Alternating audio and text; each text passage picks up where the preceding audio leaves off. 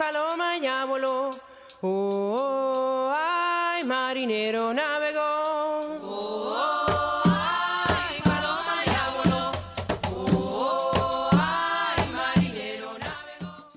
Good morning, everyone. This is Manuela Arciniegas, Interim Director at the Andrus Family Fund, and I'm very excited today to be on the phone and in community with Monique Miles, who is coming to us from the Aspen Institute Forum for Community Solutions. How are you doing today, Monique? I am doing great, Manuela. It is a real honor and privilege to be here and having this conversation with you today.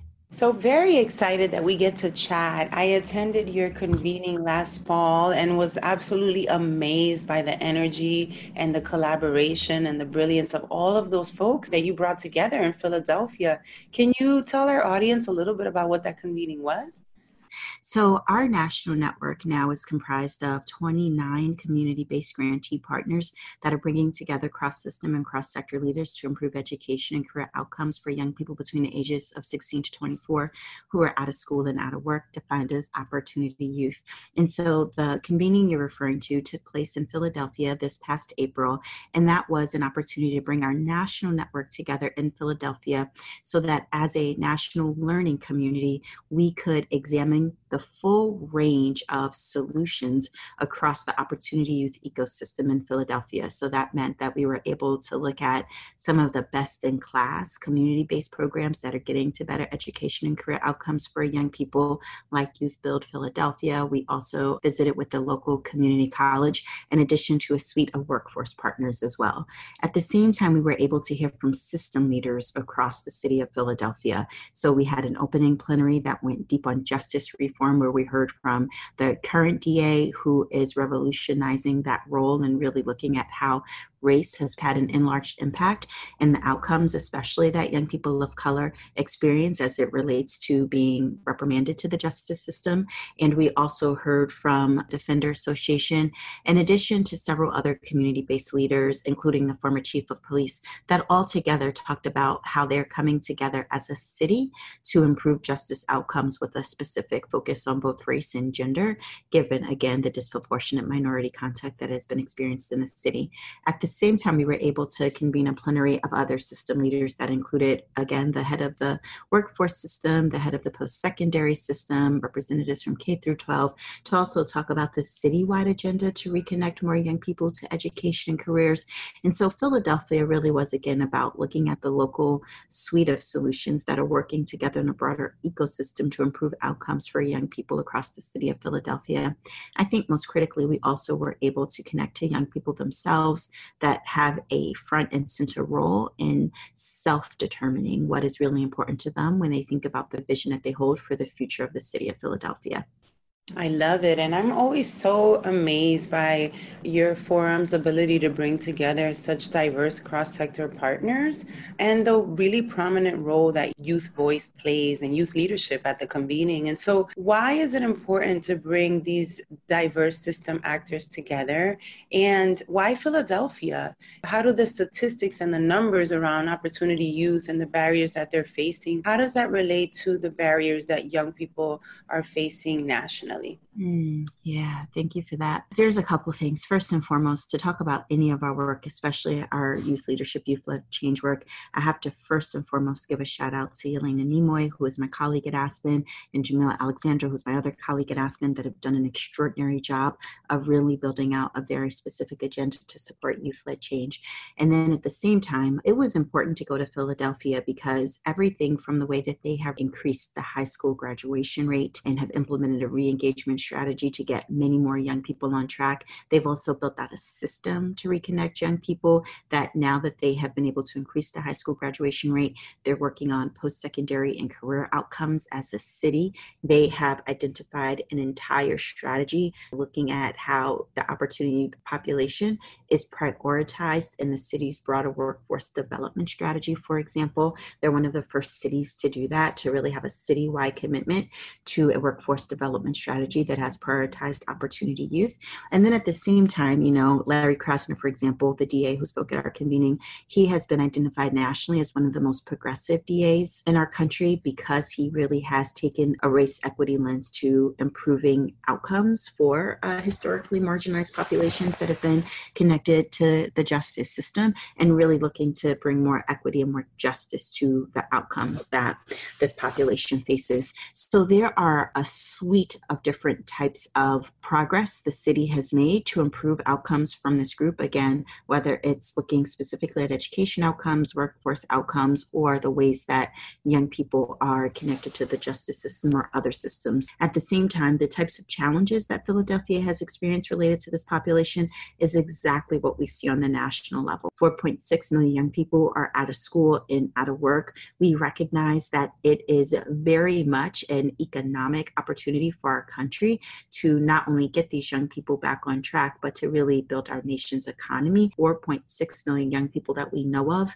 that are missing from participating in creating a better future for themselves, for their communities, for their families. So it is absolutely incumbent upon us to do the organization nationally and locally to help these young people get back on track, especially because we say all the time in our work that it's not the young people who are disconnected, it's the systems that are disconnected. And it's also really important to share that our systems, and even more critically, the policies that support the way that our systems function, have racial inequity, have gender inequity baked into them. So when we talk about organizing for system change, we very much at the same time have to hold a commitment to racial equity and gender equity and our organizing efforts so that we can really not just change the systems, but many of the beliefs that undergird the way that our systems operate. And it gives us the opportunity to go deep in place to look at how sort of piece by piece and then together as a collaborative whole, a city is able to address many of these issues that have impacted opportunity so that as a national network, we can hold up those examples and consider how to bring those to other places to adapt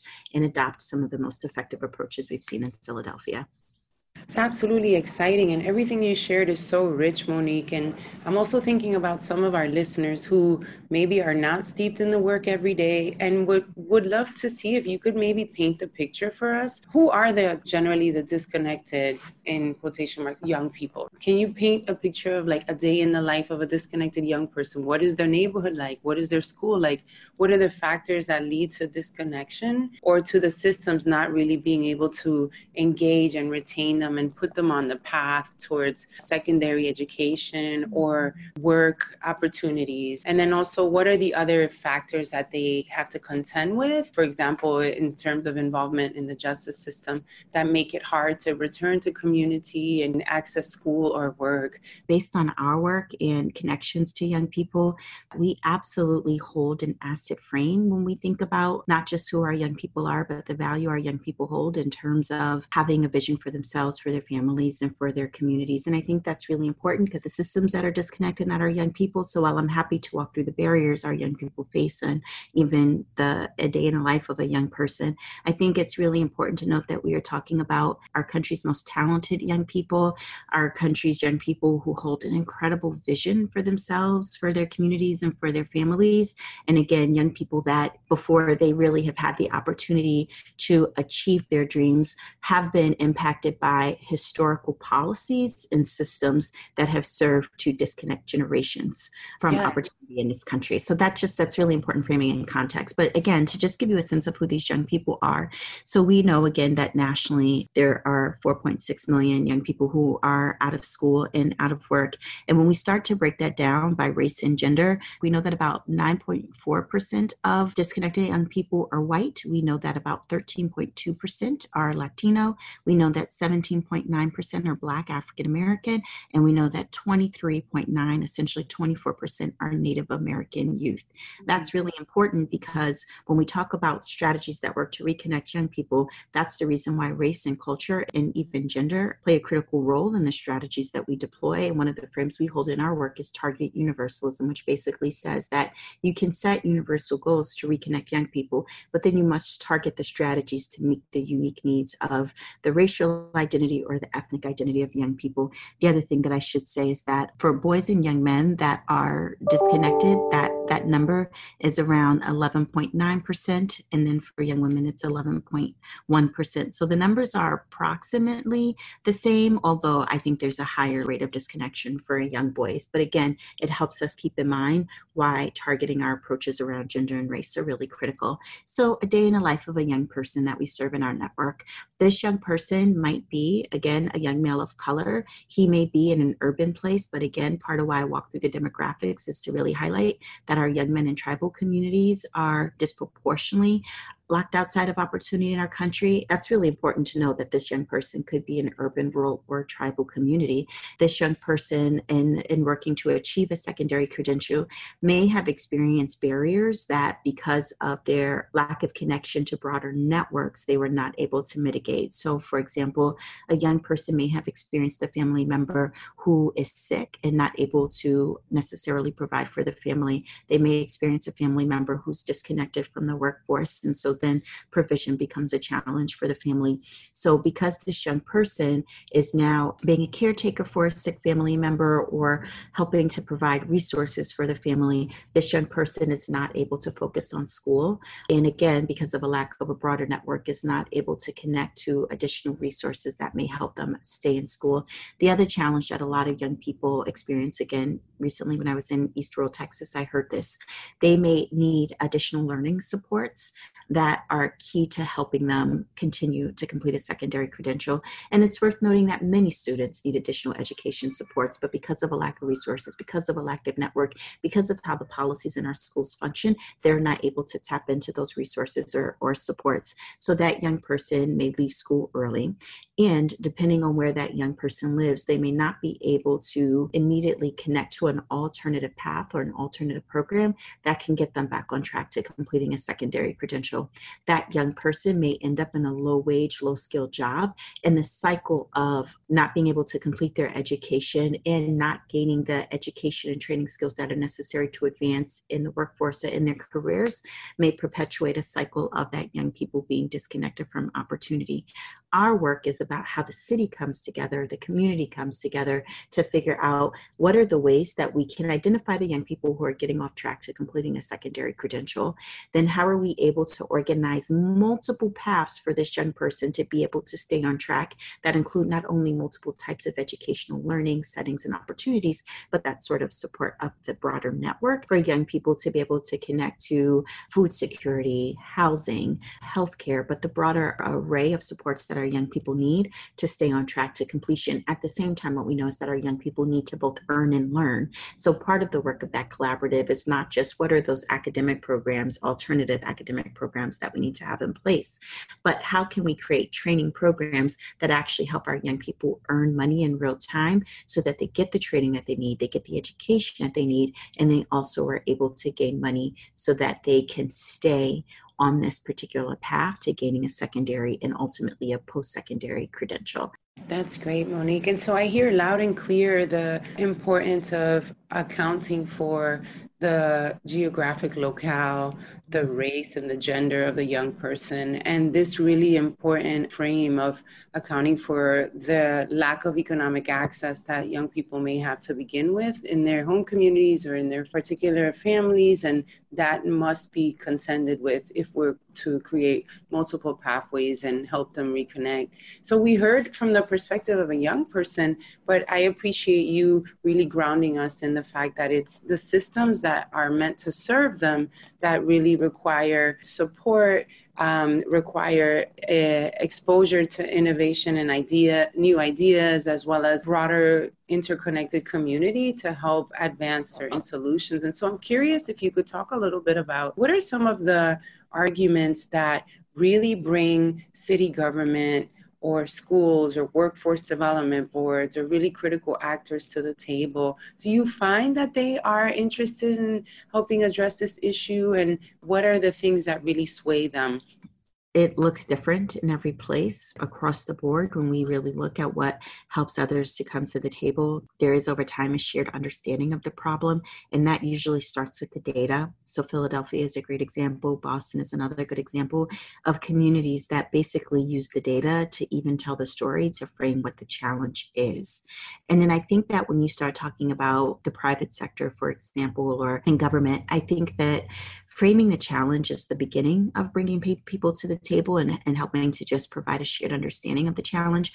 But the other piece is helping them understand their role you know why this is so important to um, the work that they're doing what the roi is for them to come to the table you know. So for the private sector for business leaders they understand that this is the future of their workforce and helping them to under to see and to understand that by investing in the training and education of these young people that has a bottom line for them as well well. Not only are these the young people that they will need to hire in the future, these are the young people that once they hire and they have the education and training in place and can continue to both upskill and advance in their careers as an employer over time, they're able to actually not just save, but they're able to, I think, really build economic success for the broader community and that they have a shared role to play in that. And I would say the same thing is true for government partners as well. You know, for the mayor, or other local elected officials, they're going to be developing a local economic strategy or a broader regional economic development strategy. And so to understand the key role that these young people play and not just how that strategy gets implemented, but the multi generational success of that strategy, I think, you know, we've seen this from Mayor Marty Walsh in Boston, who said, Absolutely, I get this. This is a key to what we're doing. And it's incumbent upon us to plan for the future to invest in these young people now. So I would say that there's that piece of helping people to first understand the problem and then most importantly to see themselves as a key player in driving toward the solutions. And that is as much a part of their agenda as it is a part of the community's agenda to invest in these young people. So that's a lot of how we've seen our grantees bring cross system partners to the table. And I think even more critically, the type of success communities experience when those partners really see themselves invested in the solutions. That's great. Can you talk a little bit about infrastructure needed to move a city and maybe share an example of a really great endeavor that really helped address and reconnect opportunity youth in a particular place?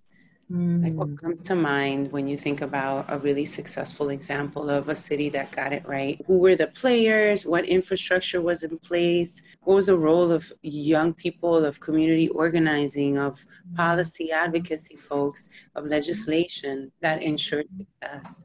There are a couple uh, different stories that I can lift up, but maybe the one really succinct story I can tell quickly is about the work in Boston, starting with the data. And actually, this was also an inside outside organizing strategy. Our partners, our community based partners in Boston, are the local PIC and in addition to this so that's the wib and then also we have worked closely with boston opportunity agenda which is a group of funders in boston but i think first and foremost what we are talking about um, is the acronyms if you could spell them out for folks? Yes thank you. So, um, in Boston, it is the Workforce Board that is our grantee partner, and in the again, the Boston Opportunity Agenda is also our partner. They have a shared backbone role in supporting this work. And it's a great example because it's both an inside and outside organizing strategy where they recognize that many young people were being left behind or being left out of both completing secondary credentials and then playing a viable role in the economic engine of the city.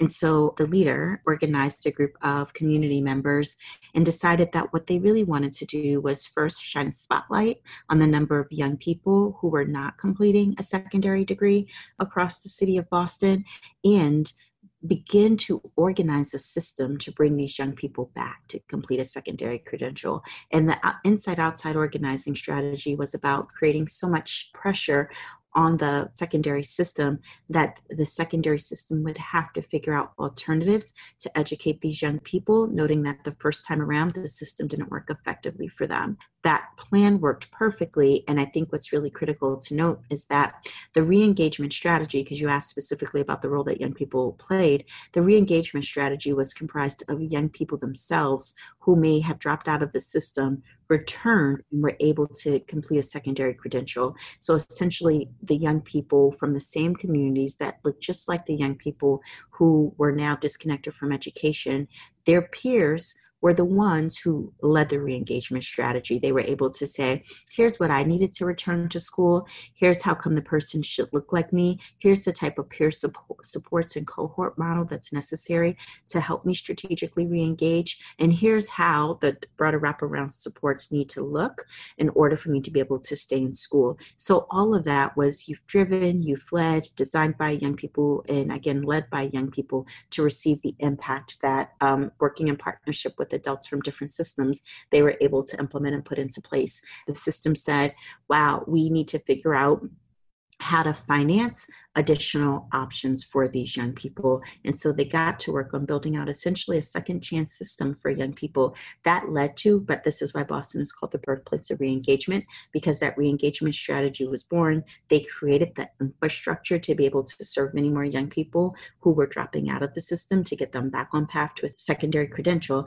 And at the same time, they also set up a reconnection center, which is about if you now have a secondary credential, here's how you connect to post secondary outcomes in addition to career careers as well. And I think your other story was about what does that infrastructure and capacity look like? A couple of notes on that. The first is that this is long term work. You know, cities that have been able, any place that's been able to make progress on this agenda has been doing this work for 10 plus years. And it's a commitment to keeping those partners at the table for the long term. So I think when you're talking about this work, it has to live beyond an elected official. So while you want to engage the mayor and other elected officials, it really has to live in community so that over time, community partners can hold the work and be accountable to the work. That's what we've seen in Boston. The other piece I keep mentioning is the inside and outside organizing strategy. You have to be clear about the ways that you need the systems to move, and you have to have partners inside the system that are working on this agenda, in addition to partners outside of the system that can put pressure on the system to function in more equitable and just ways. And then the last piece that I would say is that it's also about lending and braiding funding. That's the other piece about the infrastructure and capacity. While you can get private investment to pilot programs to be able to demonstrate what works effectively, you have to at the same time be able to braid public dollars into this work so that the work is both owned by public systems and sustained over time as well. So, those are just some of the key factors that we've seen work successfully, and not just building the infrastructure and capacity to do this work, but the long term commitment to getting to outcomes for this work as well. That's fantastic. Can you share just a little bit about what's keeping you up at night in regards to this work? Or what are you really excited about as opportunities moving forward? We are doubling down on, thanks to support from Andrus, we are doubling down on healing centered engagement. That is really at its core supporting youth organizing. We are right now in real time, thanks to the work of my esteemed colleague Yelena Nemoy and Jamiel Alexander. They are working with partners across the field, especially young people themselves, to co design a framework that looks at how you integrate healing centered engagement into youth organizing.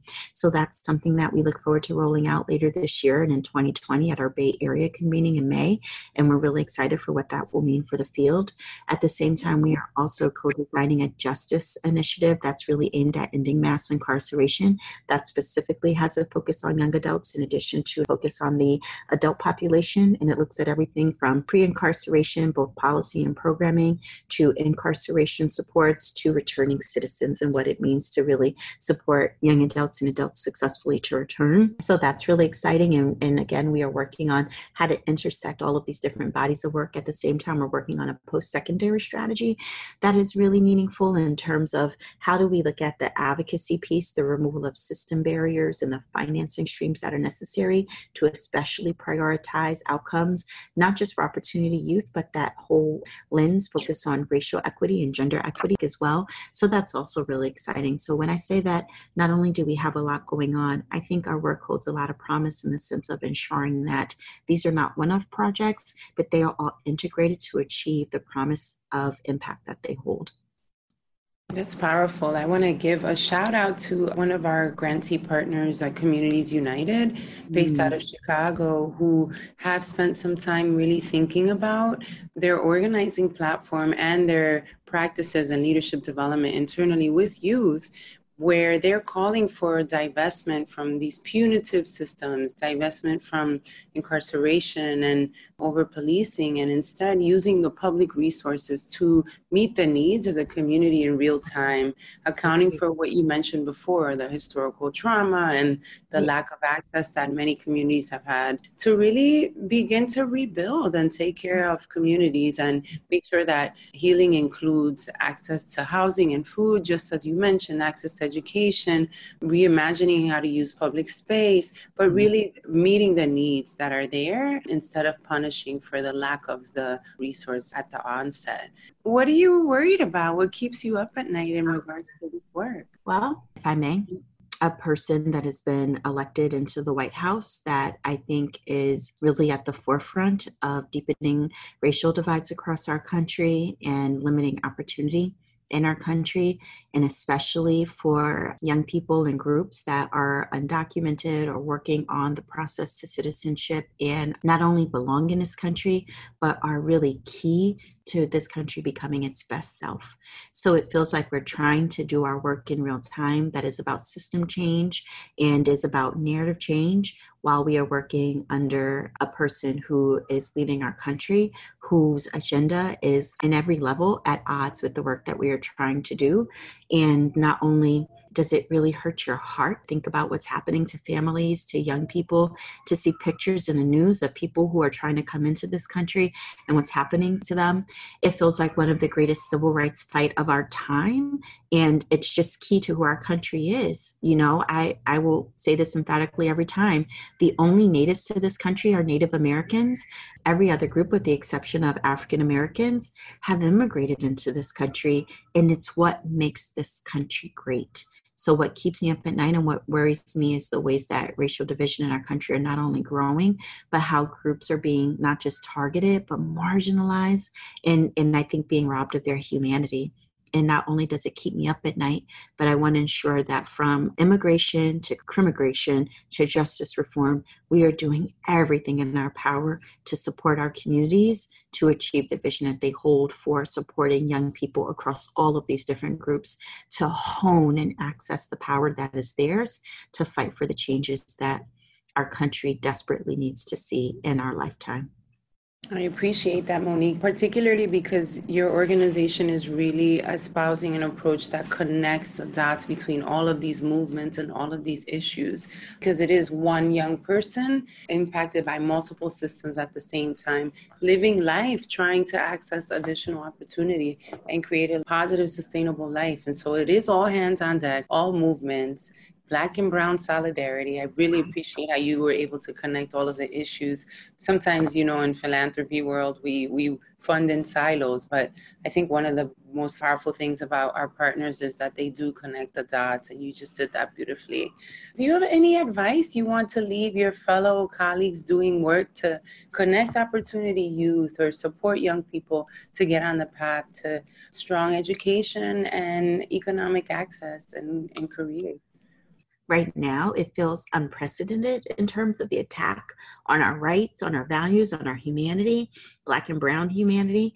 And so i just i want to encourage everyone in this sector to I, I, to to be encouraged. You know, James Forman Jr.'s father, you know, fought in the civil rights movement, and one of the things he said that stayed with me was he said that, you know, his father had this great legacy, and he was so excited to step into it, and he went to law school, and he had started his own journey towards civil rights, and then the beating of Rodney King happened, and he, mm. and he couldn't believe that it happened and he was so angry and he was so frustrated and so he told his father he was done he wasn't going to do this civil rights work anymore and he said his father said to him do you think that that when we fought in the civil rights movement that we thought well we marched now our work is done or we got the civil rights act uh, uh, approved now our work is done no we understood that every generation would have to fight some of our fight and fight some new fights and that that was the what our work was fundamentally about. It was making sure that the next generation understood the challenges